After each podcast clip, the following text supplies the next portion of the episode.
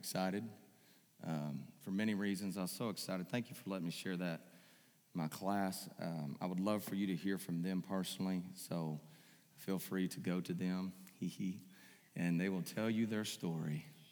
Um, but it's powerful. It's powerful. There's, you know, we as the Riggs team, we call ourselves now Team Riggs, and we have we got to a point, you know, the first several years of ministry, man, we just said yes to everything. We did 50 different things. How many of you know when you do 50 different things, you can't really be excellent at 50 things?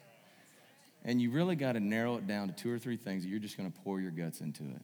And we really have done that. Um, the call, foster kids, obviously, is a big one of them. And, and, and this financial journey of just helping people and ourselves, because we do not have it all together, but um, to biblically get on track and to see people come out of financial strains and realize that there's a different way um, is just a powerful empowerment. Um, to see, you know, I think of Miss Jill, and she's one of my best friends in the church, and you know, she lost her husband Don uh, almost two years now, and and uh, Miss Jill will tell you, she can she can shop with the best of them the best of them. Ain't that right? And she came to uh, a, a class a couple weeks ago and she said, Guess what? I was like, Oh no, you didn't fall off the wagon, did you? And she was like, I went shopping for two days. And I was like, Oh God, we're not going to use your testimony. She was like, I got a hotel. It's like, Oh my gosh, this is how you don't do FPU. And she was like, I shot for 48 hours straight. It's like, Oh God. She said, I spent $55. Like, right on, Miss Jill. Right on. So God is so good, and I encourage everybody to get involved with our next class. We're I'm working with this group of people. They've become my little advocacy group, and, and I'm gonna work with them to find a good time to do this class again. And I encourage you, whether you're in debt or you're out of debt, whether you're rich or poor, man, go through this class. It's so biblically foundational and just to get around other people that's not afraid to be transparent is an awesome thing. And you will grow in your faith, you will be encouraged, and there'll be so much more peace that you can be in. Amen. This morning, um, I'm going to steal a line from T.D. Jakes, and um, I am impregnated in the Spirit this morning. Some of you are like, what in the world did he just say? Let me be clear. I did not say impregnated in the natural form. I said in the spirit. There's a big difference. Um, I have a word of God just bubbling up inside of me uh, that I am so very excited about. Funny story um, a couple years ago, or several years ago, we was at church camp in Tennessee. And there's this guy that came from Missouri. He was a Pentecostal brother, and he was literally six seven, about 290 pounds. When he walked into the room, we just got in singing it, things began to happen. I mean, it was like you begin to think this guy's just going to kill everybody. And and one time he before service we'd grab arms with the teenagers. We'd pray for the service because they're like three, four, five hour services, and and uh, we'd pray and just call upon the name of the Lord and prepare our minds and hearts. Well, well, one Tuesday night I think it was, he came in our group. I mean, I opened my eye and I was like, what is he doing? He's going to freak these kids out. I mean, he is way up there. And he grabs the kid's hands and he and I'm like, well, pray, brother. And he starts calling upon the thunder and the lightning of God. And I'm like opening my eye because some of our kids are not used to that. And they're just like, and I just as loud as he can, he goes, Dear God, in the name of Jesus, circumcise the hearts of these teenagers. And you, I had about 14 teenagers, Rev, just look at me. Like, get me out of here. He's about to go Old Testament, Abraham, circumcision, we're out. But um, needless to say, there were some hard circumcised and some kids got saved and received the. But you know, you got to be careful with that Christian lingo, you know, the Christianese kind of stuff. You got to be careful with that because you could freak some non believers out. You could even freak some Christians out. But I am excited about the Word of God. Stand to your feet this morning in honor of the reading of the Word of God and go to Hebrews, the 11th chapter. It's an honor always to take the pulpit, and I honor my pastor as always for giving me the opportunity, as he always has these last 13 to 14 years. Hebrews chapter 11. Let's look at verse 30.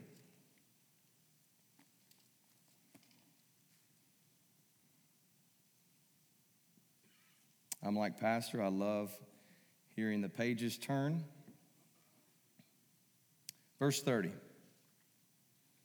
By faith, the walls of Jericho fell down after they were encircled for seven days. Everybody say faith.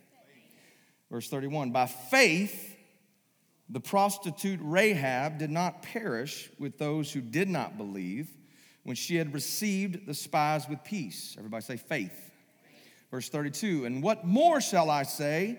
For the time would fail me to tell of Gideon and Barak and Samson and Jephthah, also of David, Samuel, and the prophets. Verse 33 Who through faith subdued kingdoms, worked righteousness, obtained promises, stopped the mouths of lions. Verse 34 quenched the violence of fire, escaped the edge of the sword, and out of weakness were made strong became valiant in battle, turned to flight the armies of the aliens. Out of weakness, we're made strong. I want to preach to you this morning from the thought in weakness comes strength. Father, we bless the name of Jesus. God, I thank you for the faithful men and women of First Assembly. God, I thank you for those that made a choice to visit us today. God, I pray in the name of Jesus as I've prayed, Father, Many times, even this morning, let preaching be easy in this house. Let there not be one distraction among us. Holy Spirit, move about our ears and our hearts, God. Let us receive your word. I remove myself from this equation. Lord, I am nothing, you are everything. God, I pray that we would all leave this place better than the way we came in because of your word. We give you all the praise in Jesus' name. All God's people said, Amen. You may be seated. Now, if you would, go back to Judges, the sixth chapter. Judges, the sixth chapter. We are going to go line upon line and precept upon precept, as the prophet Isaiah spoke of. Judges chapter 6. It's become one of my favorite styles of preaching, and that is just reading the Word of God and letting God do His thing.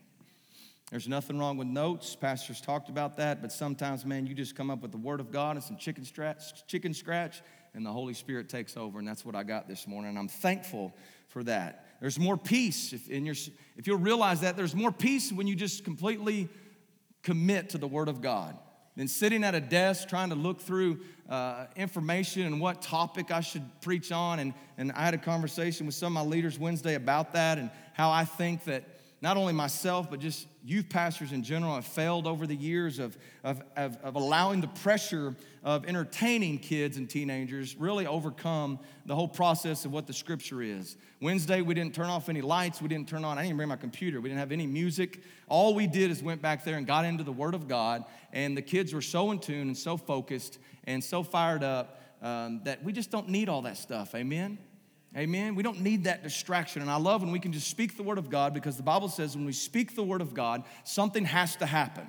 Understand that. When you open your mouth at home, when you open your mouth uh, in the marketplace and you speak the word of God, that word has to do something in Jesus' name. Amen. And if we would believe that, we would be more verbal with Scripture. We would get into Scripture more if we knew the power that the Scripture holds. Amen. So, the book of Judges, I love the book of Judges. I've always said that it could be one of the best movies or, or, series of movies of all time. Judges, if you read it, if, if you're not familiar with scripture and you jump into the first six, seven verses of chapter one, you will be freaked out because in the first verses, uh, first few verses of Judges in chapter one, it has about 10,000 people getting slaughtered and it has a guy getting his thumbs and his big toes cut off. Welcome to church. Hallelujah. Hallelujah. If you're a new believer or you're interested in scripture, don't start there, all right? Start in the book of John. But it's very interesting. And if you know anything about Judges, and I love where Pastor's at right now. And, and, what's been coming from this stage. And I, I love when he talks about the, the importance of setting up the verse. When you read the Bible, he spoke of Jeremiah 29 and 11 and how, you know, I know the plans I have for you, saith the Lord. And so many times in our culture, it's just like, let's hold the hand and walk through the, the roses and say that verse. And, and then there's, you know, other verses like the Apostle Paul, you know, uh, I fight, you know, I can do all things through Christ who strengthens me, and, and, and, and John 3.16, and all these verses. And, and if you would realize where those verses are coming from, so many times those verses are coming from weakness. So many times those verses are coming from a dark place of, of slavery. So many times those verses are, are not necessarily verses that when he, when he says, I can do all things through Christ who strengthens me, it's not so you can hit two or three layups in a row or have a good basketball game like our culture creates it. We're putting on basketball shoes now. And, and one basketball shoe even has, I can do all things. They left off the Christ part and said, I can do all things. And, and, but if you realize where that verse is coming from, then you will really connect to it in any form of your life, especially when you're weak. And, and that's where we're at today in the book of Judges. And, and before Judges, we have to understand what's going on before the book of Judges, and that's the book of Joshua. And in the book of Joshua, he's leading the Israelites to the promised land. And I preached on that, I think, a couple uh, months ago about uh, crossing the Jordan and the importance of Joshua taking over for Moses and completing the task of taking the Israelites into the promised land. Well, well now we're in the promised land, and, and the only problem is there's really not a leader. Joshua's died, and, and, and they've entered this new land. The Israelites have entered this new place, and, and, and there's people dwelling in that place already. That's important to notice. A lot of people think they just showed up in this open, barren land and then things begin to happen. There was other people in the land and, and uh, people of different beliefs and different faith systems. And, and that's where we get to Judges. And because the kings haven't came yet. That's after Judges. There's not a one specific king of the north or southern tribe. There's just judges, and Judges speaks of 13 of them, and, and they're not necessarily the judges that you think of with a gavel and sitting up on the stand in a courtroom. A lot of these are military leaders and, and, and, and, and very strategic and trying to bring order. How many of you know when you take a bunch of people that just got out of slavery to a new land, and there's other people there that really didn't know they were coming, there's gonna be a little chaos if there's no leadership. Leadership is very important.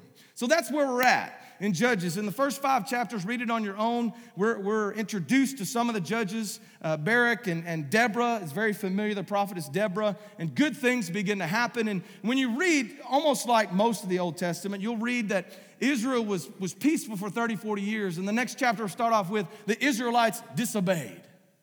And then it'll say they were peaceful for 20, 30 years. And it'll say, then they disobeyed.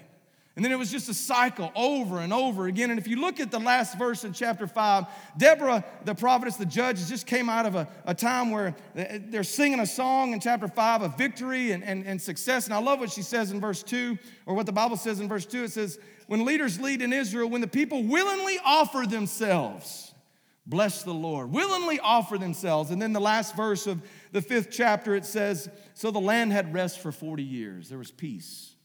There was peace in the land for 40 years. But then we get to chapter 6, a very familiar chapter, and we look at the story of Gideon. And I'm not going into the, the seventh and eighth chapter. I want you to read that later on today while it's fresh on your mind. We're not going to talk necessarily about how God dwindled down the army. We're going to look at before all that began to happen. I think a lot of times we don't look at that enough. So let's pick it up in verse 1 of chapter 6. There was peace, and then all of a sudden in verse 1, the Bible says, Then the children of Israel did evil in the sight of the Lord. So the Lord delivered them into the hand of Midian for seven years and the hand of Midian prevailed against Israel. Because of the Midianites, the children of Israel made for themselves the dens, the caves, and the strongholds which are in the mountains. Now, I talked about this with my teenagers. It's a powerful verse when it says, The Lord delivered them. He handed over the Israelites into the enemy's hand. Why in the world would a loving God hand over his people to the camp, to the enemy camp? Disobedience. We, God is a father, amen? How many of you know, and I had to do it a lot. Yes, uh, I know my wife had to do it a lot yesterday. We had seven ball games yesterday, and, and, and, and you have to disobey your children. You know, disobey, you have to discipline your children. And, sometimes you don't like to do that, but you do it because you love them. You want them to learn. My older boys are getting in that preteen thing, and I just got to become a teacher. I can't be their youth pastor, I got to be their daddy, and I got to teach them. And it's important that we do that, and that's what God is doing here. He's trying to teach the Israelites something. And the Bible says the Midianites. If you know anything about the Midianites, the Midianites was the enemy camp that came from the east that basically came into the camp of Israel. And the Bible says that because of the Midianites, the children of Israel had to flee. They had to flee to dens and caves, and they had to go to the mountains. We've been to Israel, and it's unbelievable. You see the mountainous region, the region, and you'll see these little clefts in the rocks. And the Israelites had to go to these places to survive. They had to leave the openness of, of Israel and they had to go to these rocks and, and hewn out little clefts and caves to hide in because the enemies was coming in. Look at verse 3.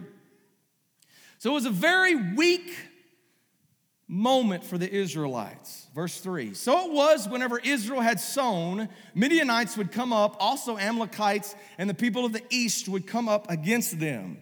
Then they would encamp against them and destroy the produce of the earth as far as Gaza. If you know anything about Gaza, that's all the way through Israel on the southwest side, and leave no sustenance for Israel, neither sheep, nor ox, nor donkey. For they would come up, the Midianites, with their livestock and their tents, coming in as numerous as locusts. Both they and their camels were without number, and they would enter the land to destroy it. So here comes the Midianites, not just 2,000, 3,000, a bunch of them. So much, as far as you could see, it's Midianites and, and, and their artillery and everything that they got. They're coming for the Israelites to take over. The Israelites have no ground to sow in, they have no garden to till. They got to feed themselves. It is a weak point for Israel in this moment. It is, in this section of the Bible, it's one of their weakest points. They're starving. They're having to sleep in rocks and caves, and these people are just coming as far as Gaza. They're not just barely coming in, they're going all the way through it to destroy it, the Bible says. Verse 6. So Israel was greatly impoverished because of the Midianites, and the children of Israel cried out to the Lord. How many of you know that's a good idea to cry out to the Lord when something like that happens? But how many of you know it's good to cry out to the Lord when everything's good too? We got to learn that, church family, as Christians, that we shouldn't wait until our home gets destroyed. We shouldn't wait until somebody gets sick to cry out the name of Jesus. So, so many times the Israelites did that. They rebelled, they rebelled, they rebelled, they rebelled. Then all hell would break loose, and then we'll go to God. And that's something we can learn from the Israelites is that God wants us to go to Him if it's good or bad. If it's dark or light, He wants us to go to Him at all times. Verse 7. And it came to pass when the children of Israel cried out to the Lord, because of the Midianites that the Lord sent a prophet, an unnamed prophet, to the children of Israel, who said to them, Thus says the Lord God of Israel, I brought you up from Egypt and brought you out of the house of bondage. I delivered you out of the hand of the Egyptians and out of the hand of all who oppressed you, and drove them out before you, and gave you their land. How many of you know it's good to remind yourself of what God has done for you in your life? The prophet was reminding the Israelites Do I have to go back and rewind what I did for you? I brought you out of slavery in Egypt. I gave you a new land. I guarded you. I was your safety net. Let me remind you of all these things. How many times do we get in that point in life where we're just at a weak state of life, whether it be finances, whether it be somebody sick, whether it be our marriage? And sometimes the best thing to go to is that reminder of what he has done. Come on, somebody. I don't think we remind ourselves. I don't think we, going back to the testimony, I don't think we give our testimony enough to ourselves. Not the church family, but to ourselves. God, you saved me. God, you died on the cross for me. You provided me when I was in complete rebellion of you. Come on, somebody. I got to remind myself, and I get happy when I remind myself. Even in the low state, when I'm complaining and griping and, and I'm in a weak point in my life, if I remind myself what that represents, not only 2,000 years ago, but what it represented for me. Come on, somebody. You'll find strength in your weakness. In weakness comes strength. In weakness comes strength. Look at verse 10. So the prophet's reminding Israel. Also, I said to you, I am the Lord your God. Do not fear the gods of the Amorites.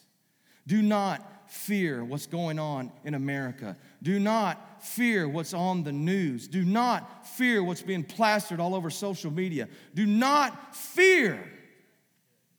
But you have not obeyed my voice. Always goes back to obedience, Kelly, right? Always goes back to obedience, Jeff. No matter who you are, it always, no matter if you're the Israelites or the Gentiles, it always goes back to obedience. Are we obeying God? Verse 11, we're introduced to Gideon.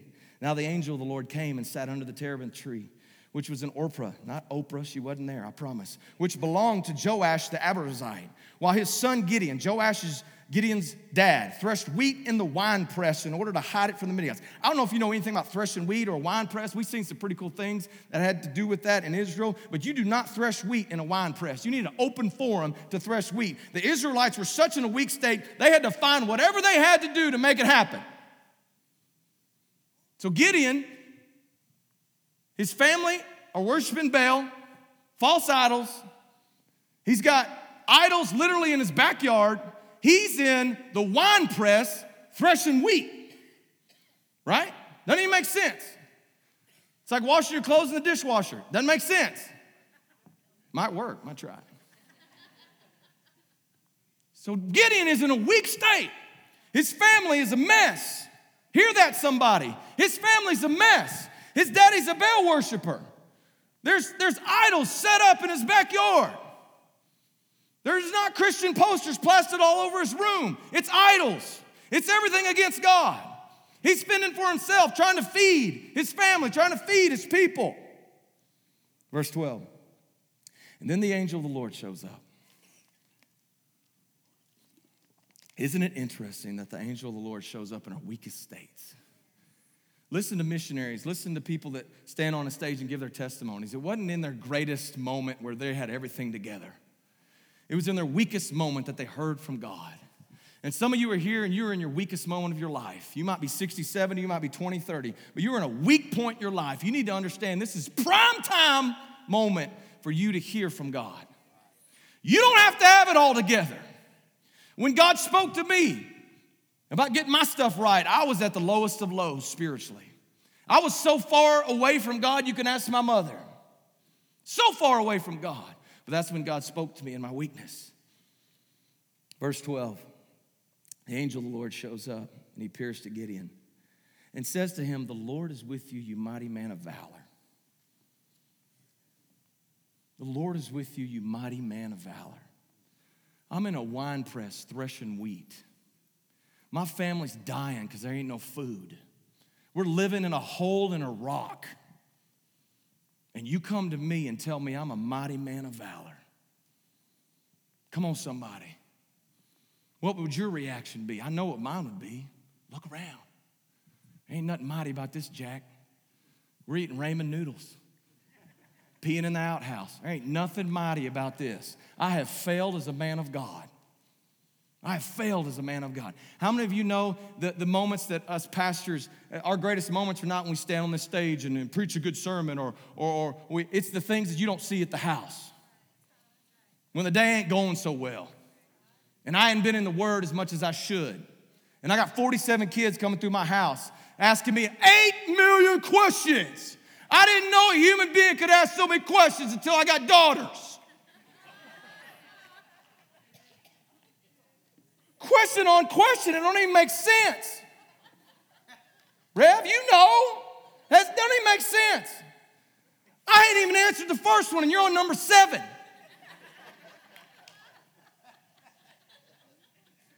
But that's when God looks at me and says, You mighty man of valor. I'm ready to use you. I'm ready to use you in your weakest state. I can't tell you how many times I've had a rough day or something, something's been going on, and, and God has just ordained a moment with a stranger or somebody in the marketplace. And then I look back and go, oh my God, that was the Holy Spirit, because I wasn't prepared for anything like that. Let me give you a prime example. The other night, didn't know it was going to happen until that afternoon. Seth and Katie, it was their birthdays. They're one and two now. Thank God we're out of the months thing. Okay, don't give me she's 12 months. She's one, okay? Some of you people take it way too far. My kid's 74 months old. No, he's not. He's got a whole number. My kid's three years old and four months. No, he's not. He's three. I hate that. My kid is his age until his birthday. No months, he's that age. Come on, somebody, that'll preach right there. We go out to eat. Luann, who she's been coming to church, is Katie and Seth's grandma. She comes, and then here comes Will daddy. And here comes Sylvia, mama. Will brings his girlfriend. Hadn't seen Sylvia since court. And we sit down at a table at Las Platas for three hours. In my weakest point, I was strong. In their weakest point, he was strong. We walked away from that and we got home, and I looked at Anna and I said, What just happened? She said, God is in control. In your weakest point, he's strong. In weakness comes strength. Gideon just heard from an angel of the Lord, you mighty man of valor. Look at verse 13. Gideon said to him, Oh, my Lord, if the Lord is with us, why then has all this happened to us? And where are all his miracles which our fathers told us about, saying, Did not the Lord bring us up from Egypt? But now the Lord has forsaken us and delivered us into the hands of the Midianites. Exactly what we would have said. Goes back to what we've been talking about a little bit on Wednesday night. Everybody you read about in Scripture is just like me and you. They're humans. And when you read the Word of God like that and you understand that God can use you just like He used those people, that's a powerful thing.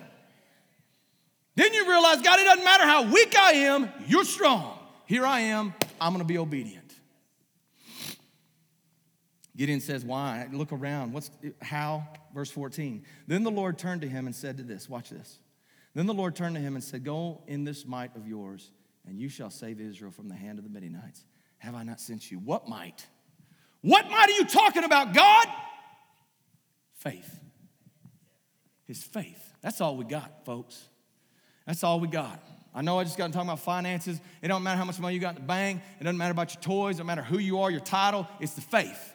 It's the faith factor. The Lord said, You got all you need, and that's faith. Now go, you mighty man of valor. I tell you that today. You're here, and, and our culture has created this such a thing in church where, where you feel like you're so insignificant. I heard my, one of my sixth graders say in Sunday school, you got to get to a place in your faith where you just make yourself vulnerable to God. You say, God, here I am. This is what you got to work with. God says, I know. All I wanted you to give me the green light. When you make yourself vulnerable, it ain't about your credentials, it ain't about your past, it ain't about if you got the ABCs in order. It's just about faith, baby. It's just about faith. I've almost got some of my teenagers realizing that they can lay hands on the sick and they be healed in Jesus' name. It's about faith. In weakness comes strength, folks. Verse 15 So he said to him, Oh, my Lord, how can I save Israel? Gideon speaking. Indeed, my clan is the weakest in Manasseh, and I am the least in my father's house. Oh, Jesus. There's the angel of the Lord, and some theologians believe when the, when the Bible says the angel of the Lord, I mean, it's almost like God Himself is standing there. And Gideon is still so distracted. How many of you know the enemy wants to distract you? Some people believe that the burning bush was burning the whole time. He just didn't see it until he stopped and had faith. Come on, catch that this morning. Come on, in weakness, he is made strong. In weakness comes strength. Some of you think your weakness right now is just controlling and damaging your life. No, this is one of the most powerful moments of your life if you realize that God wants to use you in your weakness. Not so you can get any glory, it's all about Him receiving all the glory. Because if Gideon had it all together, if he had the breastplate on and he, he, he had a, a, cabin built out in the, the wilderness and, and, and the angel showed up and Gideon was like, all right, I knew you was going to be here. I got this under control. This thing wouldn't have played out. But Gideon had to be in a mess. Gideon had to be in a mess for this thing to play out the way God wanted to play out. Verse 16.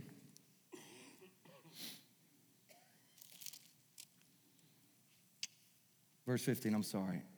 He said, I'm the weakest. I'm the weakest in my families. Some of you feel that way. Some of you just got out of Thanksgiving. You feel, you sit at that table, you sit in that living room that whole day, and some of y'all thought, man, I, I just ain't got together. Everybody else got it together. They got a job, they're making money. I'm just the weakest in this family. That's the enemy speaking to you. Gideon said, I'm the weakest in my family. I'm the least of my fathers. Second Corinthians verse 12, chapter 12, verse 9, Paul says, My grace is sufficient for you, for my strength is made perfect in your weakness. My strength is made perfect in your weakness. That's powerful. Verse 16. And the Lord said to him, Surely I will be with you, and you shall defeat the Midianites as one man. Then he said to him, If now I have found favor in your sight, then show me a sign that it is you who talk with me. Gideon wanted a sign. Do not depart from here, I pray, until I come to you and bring out my offering and set it before you. And he said, I will wait until you come back. The angel of the Lord said, I'll wait. Why? Because Gideon was going to give him an offering. Even though all hell was breaking loose, even though Gideon didn't have it together, Gideon had faith. Verse 19. So Gideon went in and prepared a young goat and unleavened bread from an ephah of flour. The meat he put in a basket and he put the broth in a pot and he brought them out to him under the terebinth tree and presented them. The angel of God said to him, Take the meat and the unleavened bread and lay them on this rock and pour out the broth, and he did so. Then the angel of the Lord put out the end of the staff that was in his hand and touched the meat and the unleavened bread, and fire rose out of the rock and consumed the meat and the unleavened bread, and the angel of the Lord departed out of his sight. The angel of the Lord received the offering. Verse 22. Now Gideon perceived that he was the angel of the Lord. So Gideon said, Alas, O Lord God, for I have seen the angel of the Lord face to face. Then the Lord said to him, Peace be with you. Do not fear, you shall not die. God said, You shall not die. Somebody needs to hear that today, this morning. You shall not die. God said, You shall not die. You shall live. You shall not die. You shall live. Verse 24. So Gideon built an altar there to the Lord and called it, to, called it The Lord is Peace. Everybody say peace. Jehovah Shalom. He is the God of peace. Some of you have never experienced peace like that. Some of you hadn't experienced peace in years. He is the God of peace. And in your weakness, you can be at your most peaceful place. Lord is peace. Verse 25. Now it came to pass the same night that the Lord said to him, Take your father's young bull, the second bull of seven years old, tear down the altar of Baal that your father has, and cut down the wooden image that is beside it, and build an altar to the Lord your God on top of this rock in the proper arrangement. And take the second bull and offer burnt sacrifice with the wood of the image which you shall cut down. So Gideon took ten men from among his servants and did as the Lord had said to him. But because he feared his father's household and the men of the city too much to do it by day, he did it by night. Isn't it amazing? One of the first things of Gideon's obedience was to get all the crap out. So get all the distractions out. That was a, that was a, that wasn't just that wasn't Gideon's distractions. It was his family's. You're talking about a scary thing. He had to go in Daddy's closet and empty out the closet, get it all out and gone and destroy it. But he was faithful. He was faithful. Some of the best times to just get your life right is when you're at your weakest point. Just get all the stuff out. You know the stuff. I know the stuff. Just get it out in Jesus' name. Amen. Verse 28 And when the men of the city arose early in the morning, there was an altar of Baal torn down, and the wooden image that was beside it was cut down. And the second bull was being offered on the altar, which had been built. So they said to one another, Who has done this thing? And when they had inquired and asked, they said, Gideon, the son of Joash, has done this thing. Then the men of the city said to Joash, Bring out your son, that he may die because he has torn down the altar of Baal and because he has cut down the wooden image that was beside it. But Joash said, Gideon's dad, said to all who stood against him, Would you plead for Baal? Would you save him? Let the one who would plead for him be put to death by morning. If he is a God, lowercase G O D, let him plead for himself because his altar has been torn down. Therefore, on that day, he called him Jerubbaal, saying, Let Baal plead against him because he has torn down this altar. Verse 33. Then all the Midianites and Amalekites, the people of the east, gathered together and they crossed over and encamped in the valley of Jezreel. Verse 34. Oh, Jesus, hear this. But the Spirit of the Lord came upon Gideon. Hallelujah. But the Spirit of the Lord came upon Gideon. Then he blew the trumpet, and the Abiezrites gathered behind him. Then the noise came. Then he was excited. The Spirit of the Lord came upon Gideon. The verb came upon literally means in the Hebrew to clothe with, to shroud yourself with the Holy Spirit. Come on, somebody, to shroud yourself with the Holy Spirit. Verse 35. And he sent messengers throughout all Manasseh, who also gathered behind him. He also sent messengers to Asher, Zebulun, and Naphtali, and they came up to meet him. Almost done. Verse 36. So Gideon said to God, If you will save Israel by my hand, as you have said, look, I shall put a fleece of wool on the threshing floor. If there is dew on the fleece only and it is dry on all the ground, then I shall know that you will save Israel by my hand, as you have said. God can take your testing as long as you're obedient, as long as you're faithful. As long as there's faith there, he can handle that. Because you know what that means? I told the young people Wednesday, you know what it means? God's okay with you testing him. God's okay you coming to him and in prayer time say, God, show me this. God, I need to see this. You know why God's okay with that? Because you're praying. You're communicating with the Father. We got to redefine what prayer is. Prayer is not always, God, give me A, B, C, and D, and God, why did you do D, E, C, and F? Prayer is just saying, God, I need to see you. Show me your glory. Gideon said, I have faith, but God showed me. Verse 38. And it was so. When he rose early the next morning and squeezed the fleece together, he wrung the dew out of the fleece, a bowl full of water. God's so good. Verse 39 Then Gideon said to God, Do not be angry with me. Oh, I can see myself in that. God, I know that you've showed me multiple healings and you've showed me a bunch of people got saved and people got baptized in the Holy Ghost and, and, and these marriages have been re, re, all brought together and finances have been gotten in order. But God, I need to see something else. I just, I'm not sure. Don't be angry with me. How many of y'all's kids do that? Dad, Eli's the best. Dad, man, don't be angry with me for what I'm about to ask you. I'm like, oh gosh, what does that even mean? What is he going to say? That's what Gideon was saying. God, don't be angry with me, but just let me speak just once more. Let me test you again. I pray. He gets he makes it spiritual there. God, let me test you again. Even though you've done all those things, let me and I'm gonna pray. Just once more with the fleece. Let it now be dry only on the fleece, but on all the ground let there be dew.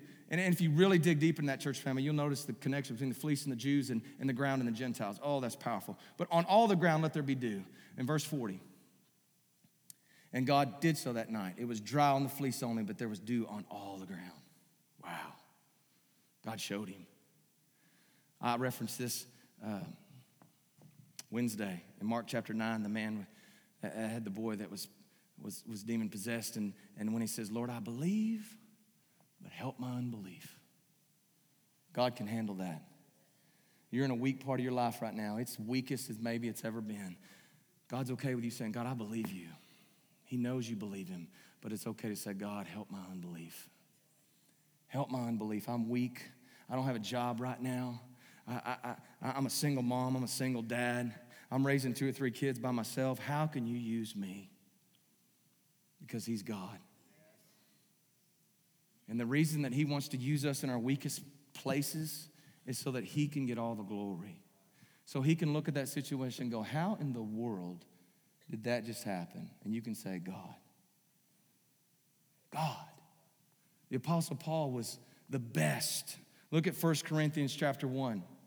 The Apostle Paul was very clear, very clear to his audience. 1 Corinthians chapter 1.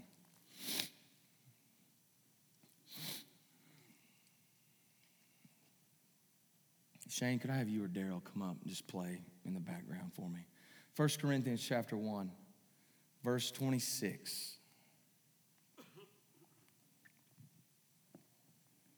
For you see your calling, brethren, that not many wise according to the flesh, not many mighty, not many noble are called. Hmm. But God has chosen the foolish things of the world to put to shame the wise. And God has chosen the weak. God has chosen the weak things of the world to put to shame the things which are mighty. Come on, somebody. In your weakness comes strength. This is weak. This is weak. He's strength. That's why I can walk up here and I can grab hands with Cassie and I can grab hands with Lorraine, two of the oldest, most anointed saints that this church family still has. And the outside world sees the wheelchair and they think, oh, that's a sweet, weak old lady. I would go to these two ladies when I needed prayer before I'd go to any of y'all. Because in their weakness, He's made strong.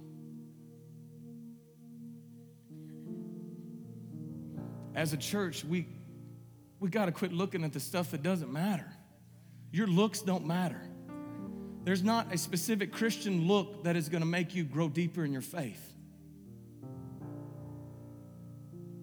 First Assembly needs every person that's in a seat right now to take their faith journey to a new level. Because we got a lot of stuff to do now, there's a lot of stuff coming. I'm just I'm not praying for revival because it's just what I should do because I'm one of the preachers. I'm praying for revival because I know it's coming. And you've heard me say it. You read about the history of some of the great revivals that happened in some of these churches across America. They prayed and they prepared themselves before it came. And it's already happening. It is, I promise. Because we're seeing it firsthand. But we got to be prepared and ready. And we can't be at that state of, God, but I'm weak. How can you use me? God, I'm 95 years old. I'm in a wheelchair. How can you use me? Because in your weakness comes strength. The Apostle Paul finished it out, verse 28 and the base things of the world and the things which are despised, God has chosen. The things, the culture, and everything that gives up on, He's chosen you. That's why I love the connection we have with the other side. That's why I love the connection we have with, with, with the call and with biological parents. Is, and as the world says, you're no good, you're trash, get out of here. And God says, no, those are the ones I want. Remind yourself, Jesus said, I'll leave the 99 to go get the one. I'll leave everybody that has it together, and I'll go get the one that doesn't and start a church. And people will see my strength through that one because the 99 have it all together. They're not going to see my strength. They're going to see all the fleshly stuff that really doesn't matter. And the things which are not to bring to nothing, that things that are, that no flesh should glory in his presence, but of him you are in Christ Jesus, who became for us wisdom from God and righteousness, and sanctification, redemption, that as it is written, he who glories, let him glory in the Lord. Stand to your feet this morning. Father, we know, God, how the story ends. God, we know that Gideon went on, Father, to, to, to establish this great army. You know the story thousands and thousands and thousands and thousands and thousands of people was on his team to fight the Midianites. And God said, That ain't good. Let's dwindle it down to a couple thousand. Then let's dwindle it down to a couple hundred. Let's dwindle it down to 300. And then Gideon, you're going to take 300 people that are not prepared for what's coming, and you're going to face thousands and thousands and thousands and thousands of equipped people ready to go. And we know the outcome. That's why when you look on a map and you see that itty bitty little country called Israel, and it's surrounded by ginormous countries, God has his hand upon that little bitty weak nation because people can look at that and say, that don't even make sense. In weakness comes strength. I don't care if you just got saved. There's not a timeline on your next step.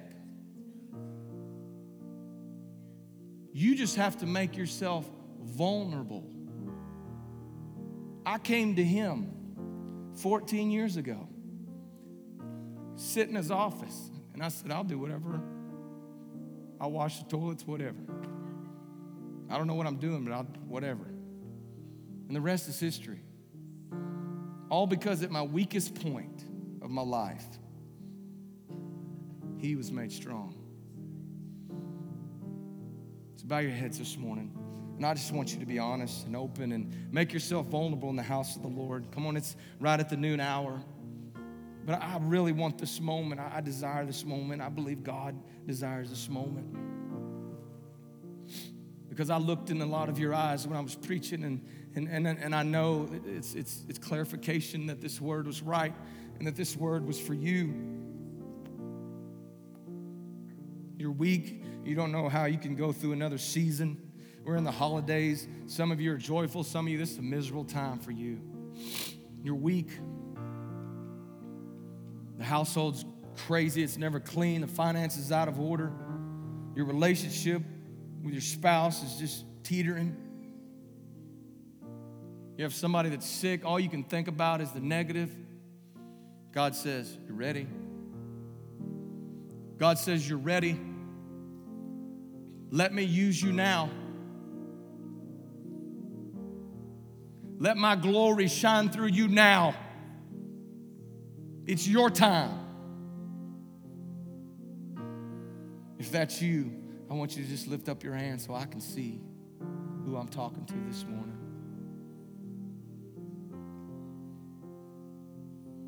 Now I'm going to ask you to be bold, but is it, is it really boldness? If you're ready, is it really boldness if you're honestly just going to make yourself vulnerable? If, if it is, be bold right now. I want you to come down to these altars right now because that's part of making yourself vulnerable. Is you just put it out there. God knows you don't need to come down here because God needs to see you. He sees you. But I truly believe, I've been in church long enough, I believe it, I've seen it. When you make yourself vulnerable and you step out, man,